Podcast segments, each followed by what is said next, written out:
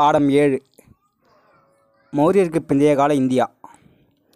அசோகரது மறைவுக்கு பின்னர் அவரது வாரிசுகளால் மௌரிய பேரரசை கட்டி காப்பாற்ற முடியவில்லை. மாகாணங்கள் தங்களது சுதந்திரத்தை அறிவிக்கத் தொடங்கின. வடமேற்கு இந்தியா மௌரிய மௌரியரின் பிடியிலிருந்து நழுவியது. தொடர்ந்து அயலவரின் தாக்குதலுக்கும் இப்பகுதி ஆளாகியது. கலிங்கம் தனது விடுதலையை பறைசாற்றிக் கொண்டது. அதற்கும் தெற்கே சாதவாகனர்கள் தங்களது சுதந்திர அரசை ஏற்படுத்தி கொண்டனர் இவற்றின் விளைவாக மௌரியர் ஆட்சி கங்கை சமையல் மட்டுமே நடைபெற்றது. விரைவில் அங்கும் சுங்க வம்சத்தின் ஆட்சியும் நிறுவப்பட்டது. சுங்கர்கள் மௌரியர்களின் படைத்தளபதியாக படைத்தளபதியாக இருந்த புஷ்யமித்திர சுங்கன் என்பவரால் சுங்க வம்சம் நிறுவப்பட்டது. மௌரிய வம்சத்தின் கடைசி அரசரை கொன்றுவிட்டு அவர் அரியணை கைப்பற்றினார். வடமேற்கு இந்தியாவில் படையெடுத்து வந்த பக்கீரிய கிரேக்கர்களிடமிருந்து வட இந்தியாவை பாதுகாப்பதே சுங்க ஆட்சிக்கு அப்போது பெரும் சவாலாக இருந்தது. கிரேக்கர்கள் பாடலிபுத்திரம் வரை வந்து அந்த நகரையும் சி சில காலம் ஆக்கிரமித்து கொண்டனர். இருப்பினும் புஷ்யமித்ர சுங்கர் விரைந்து செயல்பட்டு இழந்த பகுதிகளை உடனே மீட்டார். வட இந்தியாவின் மீது படையெடுத்த கலிங்க நாட்டு காரவேலனையும் எதிர்த்து அவர் போரிட்டார். புஷ்யமித்த சுங்கர் வைதிக பிராமண சமயத்தை ஆதரித்தார். அவர் இரண்டு அஸ்வமேத யாகங்களை செய்தார். புத்த சமயத்தவரை அவர் துன்புறுத்தியதாக புத்த சமய சான்றுகள் கூறுகின்றன. ஆனால் புத்த சமய கலையை புஷ்யமித்தர் ஆதரித்தார் என்பதற்கான வலுவான சான்றுகள் உள்ளன. அவரது ஆட்சி காலத்தில் பார்ஹூத் சாஞ்சி ஆகிய இடங்களில் இருந்த புத்த சமய சின்னங்கள் புதுக்கப்பட் புதுப்பிக்கப்பட்டு விரிவுபடுத்தப்பட்டன. புஷ்யமித்திர சுங்கனுக்கு பின்னர் அவரது புதல்வன் அக்னிமித்திரன் ஆட்சிக்கு வந்தான். சுங்க வம்சத்தின் கடைசி அரசன் தேவபூபதி தேவபூதி. அவனது அமைச்சரான வாசுதேவ கண்வன் என்பவரால் தேவபூப தேவபூதி கொல்லப்பட்டார். கண்வ வம்சம் கொல்லப்பட்டார். கண்வ வம்சம் நிறுவப்பட்டது அது தேவ தேவபூதி. கொல்லப்பட்டு கண்வ வம்சம் நிறுவப்பட்டது. அது நாற்பத்தி ஐந்து ஆண்டுகள் நீடித்தது. கண்வர்களின் வீழ்ச்சியிலிருந்து குப்த பேரரசு மீண்டும் மீண்டும் கண்வர்களின் வீழ்ச்சியிலிருந்து குப்த பேரரசு நிறுவப்படும் காலம் வரை மகா மகதத்தின் வரலாறு வெற்றிடமாக இருந்தது எனலாம். கங்கை சமவெளியை ஐலவர் படையெடுப்பிலிருந்து காப்பாற்றிய விதத்தில் சுங்கர்களின் ஆட்சி முக்கியத்துவம் பெறுகிறது. பன்னாட்டு ரீதியாக நோக்கினால் பிராமண சமயத்தையும் குதிரை வேள்வியையும் சுங்கர்கள் புதுப்பித்தனர். வைணவ சமயத்தையும் வடமொழியையும் சுங்கர்கள் போற்றி வளர்த்தனர். சுருக்கமாக கூறினால் சுங்கர்களின் ஆட்சி வரப்போகும் குப்தர் குப்தர்களின் பொற்கால ஆட்சிக்கு கட்டியம் கூறுவது போல் அமைந்தது. சாதவாகனர்கள். மௌரியர்களின் வீழ்ச்சிக்கு பிறகு தக்காணத்தில் சாதவாகனர்கள் சுதந்திர அரசை நிறுவினார்கள். சுமார் நானூற்றி ஐம்பது ஆண்டுகள் இவர்களது ஆட்சி நீடித்தது. ஆந்திரர்கள் என்றும் அவர்கள் அழைக்கப்பட்டனர். புராணங்களும் கல்வெட்டுகளும் சாதவாகனர்கள் வரலாற்று வரலாற்றுக்கு முக்கிய சான்றுகளாக விளங்குகின்றன. சாதவாகனர் வரலாற்றுக்கு முக்கிய சான்றுகளாக விளங்குகின்றன. கௌதமி புத்திர சதகர்ணி என்பவரின் ஆட்சி பற்றி ந நாசிக் மற்றும் நானாகத் கல்வெட்டுகள் தெளிவாக குறிப்பிடுகின்றன.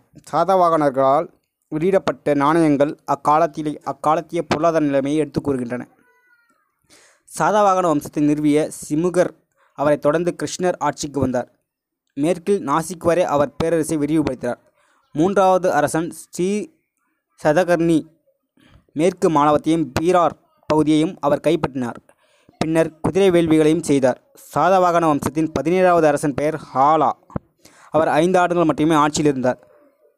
சத்த சத்தசாய் என்றழைக்கப்படும் கதசப்த சாய் என்ற நூலை ஹாலா இயற்றினார். இதில் பிராகிருத மொழியிலா மொழியிலான எழுநூறு பாடல்கள் உள்ளன. சாதவாகன மரபின் மிகச்சிறந்த அரசராக விளங்கியவர் கௌதமி புத்திர சதகர்ணி. கிபி நூற்றி ஆறாம் ஆண்டு முதல் நூற்றி முப்பதாம் ஆண்டு வரை இருபத்தி நான்கு ஆண்டுகள் இவர் ஆட்சி புரிந்தார். அவரது அன்னை கௌதமி பாலஸ்ரீ வெளியிட்ட நாசிக் கல்வெட்டில் அவரது சாதனைகள் குறிக்கப்பட்டுள்ளன. கௌதமி புத்திர சதகர்ணி தக்காணம் முழுவதையும் கைப்பற்றி பேரரசை விரிவுபடுத்தினார்.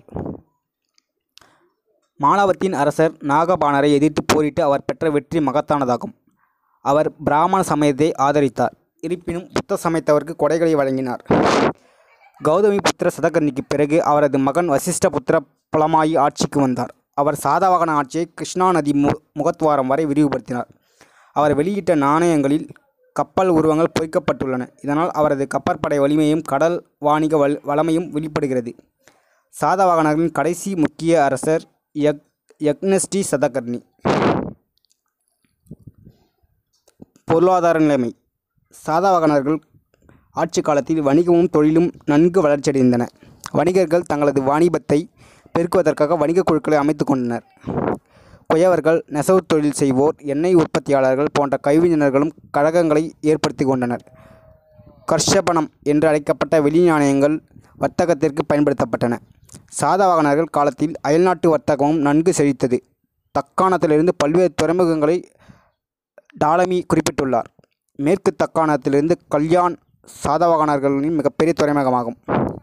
மேற்கு தக்காணத்திலிருந்த கல்யாண் சாதவாகனரின் மிகப்பெரிய துறைமுகமாகும். கிழக்கு கடகரில் இருந்த கண்டக சோலா கண்டக சோலா கஞ்சம் என்ற துறைமுகங்களும் சிறப்பு வாய்ந்தவை. பண்பாட்டு கொடை. சாதவாகனர்கள் பிராமண சமயத்தையும் புத்த சமயத்தையும் ஆதரித்தனர். சைத்தியங்களையும் விகாரங்களையும் கட்டினர். புத்த சமய துறவிகளுக்கு நிலங்கள் மற்றும் கிராமங்களை மானியமாக வழங்கினர். வசிஷ்ட புத்திர புலமாயி என்ற அரசர் அமராவதி ஸ்தூபியை செப்பனிட்டார். நாகார்ஜுனகொண்டாவில் உள்ள அவர்களது கட்டிடக்கலை குறிப்பிடத்தக்கது. பிராமண சமயத்தை மீண்டும் உயிர்ப்பித்த சாதவானர்கள் அசுவமேதம் மற்றும் ராஜசூய வேள்விகளையும் நடத்தினார்கள். பிராகிருத மொழி மற்றும் இலக்கியங்களை இலக்கியத்தையும் அவர்கள் ஆதரித்தனர். ஹாலா எழுதிய சத் சத்தசாய் பிராகிருத இலக்கியத்தின் போற்றத்தக்க நூலாக விளங்குகிறது. வடமேற்கு இந்தியாவில் அயலவர் படையெடுப்புகள் பாக்டீரியர்கள். கிமு மூன்றாம் மூன்றாம் நூற்றாண்டின் இடைப்பகுதியில் பாக்டீரியா பாத்தியா இரண்டும் சிரியா பேரரசிலிருந்து விடுதலை பெற்றன. பாக்டீரியா பாத்தியா இரண்டும் சிரியா பேரரசிலிருந்து விடுதலை பெற்றன. பாக்டீரியாவின் கிரேக்க ஆட்சியாளரான டெமட்ரியஸ் ஆப்கானிஸ்தான் பஞ்சாப் பகுதிகளை தாக்கி கைப்பற்றினார். தட்சத்திலத்திலிருந்து அப்போலோ டோடஸ் என்ற தமது இரண்டு படைத்தலைவர்களை மற்ற பகுதிகளை கைப்பற்றும்படி அனுப்பி வைத்தார். அப்போலோ டோடஸ் சிந்து பகுதியை கைப்பற்றி உஜ்ஜயினி வரை முன்னேறினார். மீனாந்தர் மதுரா வரை தனது ஆட்சியை விரிவுபடுத்தியவுடன் பாடலிபுத்திரத்தையும் கைப்பற்றவும் முயற்சிகள் மேற்கொண்டார். ஆனால் புஷ்யமித்ர சுங்கரின் பேரனான வசுமித்திரன் அவனை எதிர்த்து போரிட்டு தடுத்து நிறுத்தினார். மீனாந்தர் மிலிந்தா என்னும் அழைக்கப்படுகிறார். இவரது தலைநகரம் சாகாலா சியால்கோட். அவர் புத்த சமயத்தில் அதிக ஆர்வம் கொண்டார். புத்த சமயத் துறவி நாகபானருடன் அவர் உரையாடியது மிலிந்த பான்ஹோ மிலிந்த பான்ஹோ மிலிந்தரின் வினாக்கள் என்று பாலி மொழி நூலாக தொகுக்கப்பட்டுள்ளது. மீனாந்தர் புத்த சமயத்தை தழுவினார். கிரேக்க தூதரான ஹலியோடோரஸ் ஹலியோடோரஸ் வைணவ சமயத்தை தழுவியதோடு பெஸ் நகரில் கருடா தூணையும் நிறுவினார். பெஸ் நகரில் கருடா தூணையும் நிறுவினார். மீனாந்தரின் மறைவுக்கு பின்னரும் நூற்றாண்டுகளுக்கும் மேலாக கிரேக்கத்தின் தாக்கம் இந்தியாவில் நீடித்தது. சாகர்கள். சாகர்கள் அல்லது சைத்தியர்கள் பாக்டீரியா பார்த்தியா பகுதிகளை தாக்கி கிரேக்க ஆட்சியாளர்களிடமிருந்து அவற்றை கைப்பற்றினர். கிரேக்கர்களின் வழிமுறையை பின்பற்றி சாகர்களும் தங்களது ஆட்சியை வடமேற்கு இந்தியாவில் மெல்ல விரிவுபடுத்தினர். சாகர்கள் இரண்டு பிரிவினர் இருந்தனர். தட்சசிலத்திலிருந்து ஆட்சி செய்த வடக்கு ச சத்திர வடக்கு சத்திரப்புகள் மற்றொரு பிரிவினர் மகாராஷ்டிரா பகுதியில் ஆட்சி புரிந்த மேலவை சத்திரப்புகள் மேலை சத்திரப்புகள் வடக்கு சத்திரப்புகள் மேலை சத்திரப்புகள். கிமு முதலாம் நூற்றாண்டில் இந்தியாவில் சாகர்களின் ஆட்சியை நிறுவியவர் மாவஸ். அவருக்கு பின் அவரது மகன் முதலாம் ஏசஸ் ஆட்சிக்கு வந்தார். அவர் விக்ரம சகாப்தத்தை நிறுவினார் என்ற கருத்தும் உண்டு. தட்சசீலத்துக்கு சத்திரப்புக்களை பாத்தியர்கள் முறியடித்தனர். தட்சசீலத்து சத்திரப்புகளை பாத்தியர்கள் முறியடி முறியடித்தனர். அடுத்தது குஷானர்கள். மத்திய ஆசாவி ஆசியாவை பூர்வீகமாக கொண்ட யூச்சி பழங்குடியின ஒரு பிரிவினரே குஷானர்கள். இவர்கள் முதலில் சாகர்களை விரட்டிவிட்டு பாக்டீரியாவை கைப்பற்றினர். பின்னர் படிப்படியாக காபூல் பள்ளத்தாக்கு வழியாக முன்னேறி காந்தார பகுதியை கைப்பற்றினர். குஷானா அரபை தோற்றுவித்தவர் உஜூலா காட்பிசஸ் அல்லது முதலாம் காட்பிசஸ். காபூல் பள்ளத்தாக்கை கைப்பற்றிய அவர் தமது பெயர் பொறித்த நாணயங்களை வெளியிட்டார். அவரது புதல்வர் வீமா காட்பிசஸ் அல்லது இரண்டாம் காட்பிசஸ் வடமேற்கு இந்தியா முழுவதையும் கைப்பற்றினார். மதுராம் இந்தியா மு காட்பிசஸ் வடமேற்கு இந்தியா முழுவதையும் கைப்பற்றி மதுரா வரை முன்னேறினார். முழு உலகையும் வென்ற தலைவன் என்ற விருதுகள் குறித்த தங்க நாணயங்களும் அவர் வெளியிட்டார்.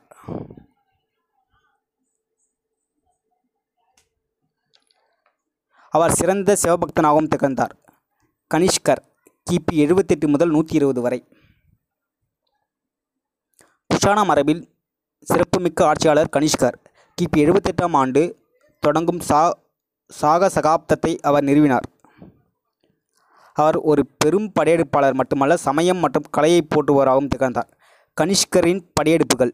கனிஷ்கர் ஆட்சிக்கு வந்தபோது அவரது பேரரசில் பேரரசில் ஆப்கானிஸ்தான் காந்தாரம் சிந்து பஞ்சாப் ஆகிய பகுதிகள் இருந்தன. பின்னர் அவர் மகதத்தை கைப்பற்றி பாடலிபுத்திரம் புத்தகையா வரை முன்னேறிச் சென்றார். கல்ஹனரின் கூற்றுப்படி கனிஷ்கர் காஷ்மீர் மீது படையெடுத்து அதனை கைப்பற்றினார் என்பது தெளிவு. மதுரா ஸ்ரா ஸ்ராவஸ்தி கோசாம்பி பெனாரஸ் போன்ற போன்ற இடங்களில் அவரது நாணயங்கள் கண்டெடுக்கப்பட்டுள்ளன. எனவே கங்கை சமவெளியின் பெரும்பகுதியை அவரது ஆட்சிக்கு ஆட்சிக்குட்பட்டிருத்தல் வேண்டும். சீனாவின் மீதும் படையெடுத்த கனிஷ்கர் அவர்களிடமிருந்து சில பகுதிகளையும் கைப்பற்றினார். தனது முதல் படையெடுப்பின் போது சீன படைத்தலைவர் பாஞ்சோ என்பவரிடம் கனிஷ்கர் தோல்வியடைந்தார். இரண்டாவது படையெடுப்பின் போது பாஞ்சோவின் புதல்வரான பான்யாங் என்பவரை முறியடித்தார்.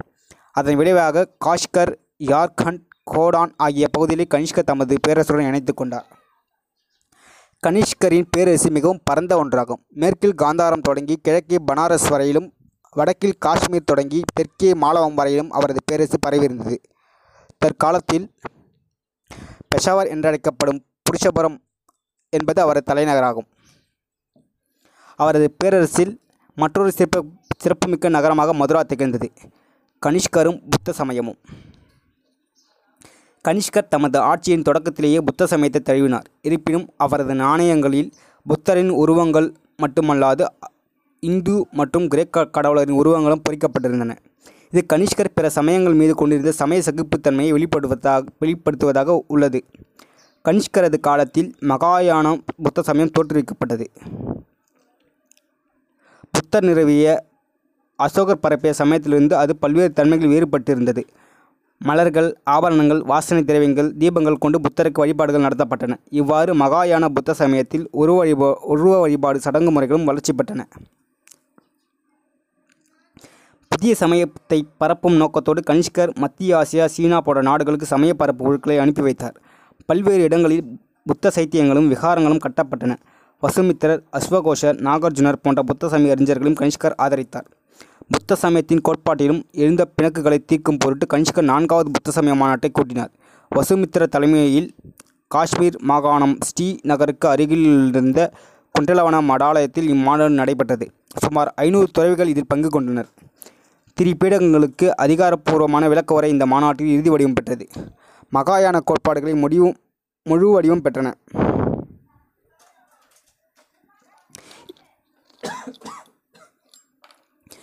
இம்மாநாட்டில் பங்கு பெற்ற அஸ்வகோஷர் ஒரு தத்துவ ஞானி கவிஞர் மற்றும் நாடகாசிரியர் புத்த சரிதத்தின் ஆசிரியர் தென்னிந்தியாவைச் சேர்ந்த நாகார்ஜுனர் கனிஷ்கரின் அவையில் இடம்பெற்றிருந்தார் பண்டைய இந்தியாவின் புகழ்மிக்க மருத்துவரான சரகர் என்பவரையும் கனிஷ்கர் ஆதரித்தார்.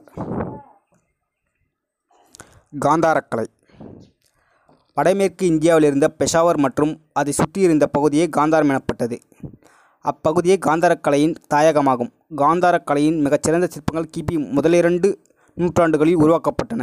இந்தோ கிரேக்கர்களின் ஆட்சி காலத்தில் காந்தாரக்கலை தோன்றியதும் என்றாலும் சாகர்கள் குஷானர்களும் காந்தாரக்கலையை போட்டி வளர்த்தனர். இதில் கனிஷ்கரின் பங்கும் போற்றத்தக்கதாகும் இந்திய கலையும் கிரேக்க ரோமானிய கூறுகளும் இணைந்து கலவையே காந்தாரக்கலையாகும் தட்சசீலம் பெஷாவர் போன்ற வடமேற்கு இந்தியாவில் இந்தியாவின் பல பகுதிகளில் காந்தாரக்கலை சிற்பங்கள் கண்டெடுக்கப்பட்டன. புத்தரின் உருவத்தை பல்வேறு வடிவங்களிலும் கோணங்களிலும் அளவுகளிலும் வடி வடித்தமே காந்தாரக்கலையின் சிறப்பாகும். புத்தரின் பிறப்பு அவரது துறவு கோலம் போதனைகள் போன்றவை சிறப் சிற்பங்களாக வடிக்கப்பட்டன. காந்தாரக்கலையின் சிறப்பு கூறுகளாக பின்வருமாறு. மனித வடிவத்தை அதன் தசைகள் மீசையுள்ளிட்ட சிகைமடிப்புகள் தெரியும்படி உருவத்தை படைத்தல். தடித்த ஆடைகள் அவற்றின் மடிப்புகள் தெரியும்படி வடிவமைத்தல். அழகான சிற்பங்கள் விவரமான ஆபரணங்கள் மற்றும் அடையாளம் மூலமாக கருத்தை உணர்தல். காந்தாரக்கலையின் முக்கிய கருப்பொருள் புதிய புத்த சமய பிரிவினை பிரிவான மகாயான புத்த சமய கோட்பாடுகள். புத்தர் உருவம் பரிணாம வளர்ச்சி பெற்றது.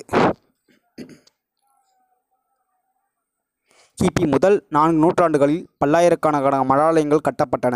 பெஷாவர் ராவல்பிண்டி ஆகிய பகுதிகளை சுற்றி மட்டும் பதினைந்து மடாலயங்கள் சிதைவுகள் மடா மடாலயங்களில் சிதைவுகள் கண்டெடுக்கப்பட்டுள்ளன. இக்காலத்தில் எழுப்பப்பட்ட புத்த சமய ஸ்தூபிகளில் கிரேக்க ரோமானிய கட்டிடக்கலையின் தாக்கத்தை காண முடிகிறது. ஸ்தூபியின் உயரம் கூடுதலாகவும் அலங்கார வேலைப்பாடுகள் மிகுந்தும் இவை அமைக்கப்பட்டன. இதனால் தூபிக்கள் அழகு அழகு மேலும் அதிகரித்தது. மதுரா கலைப்பாணி.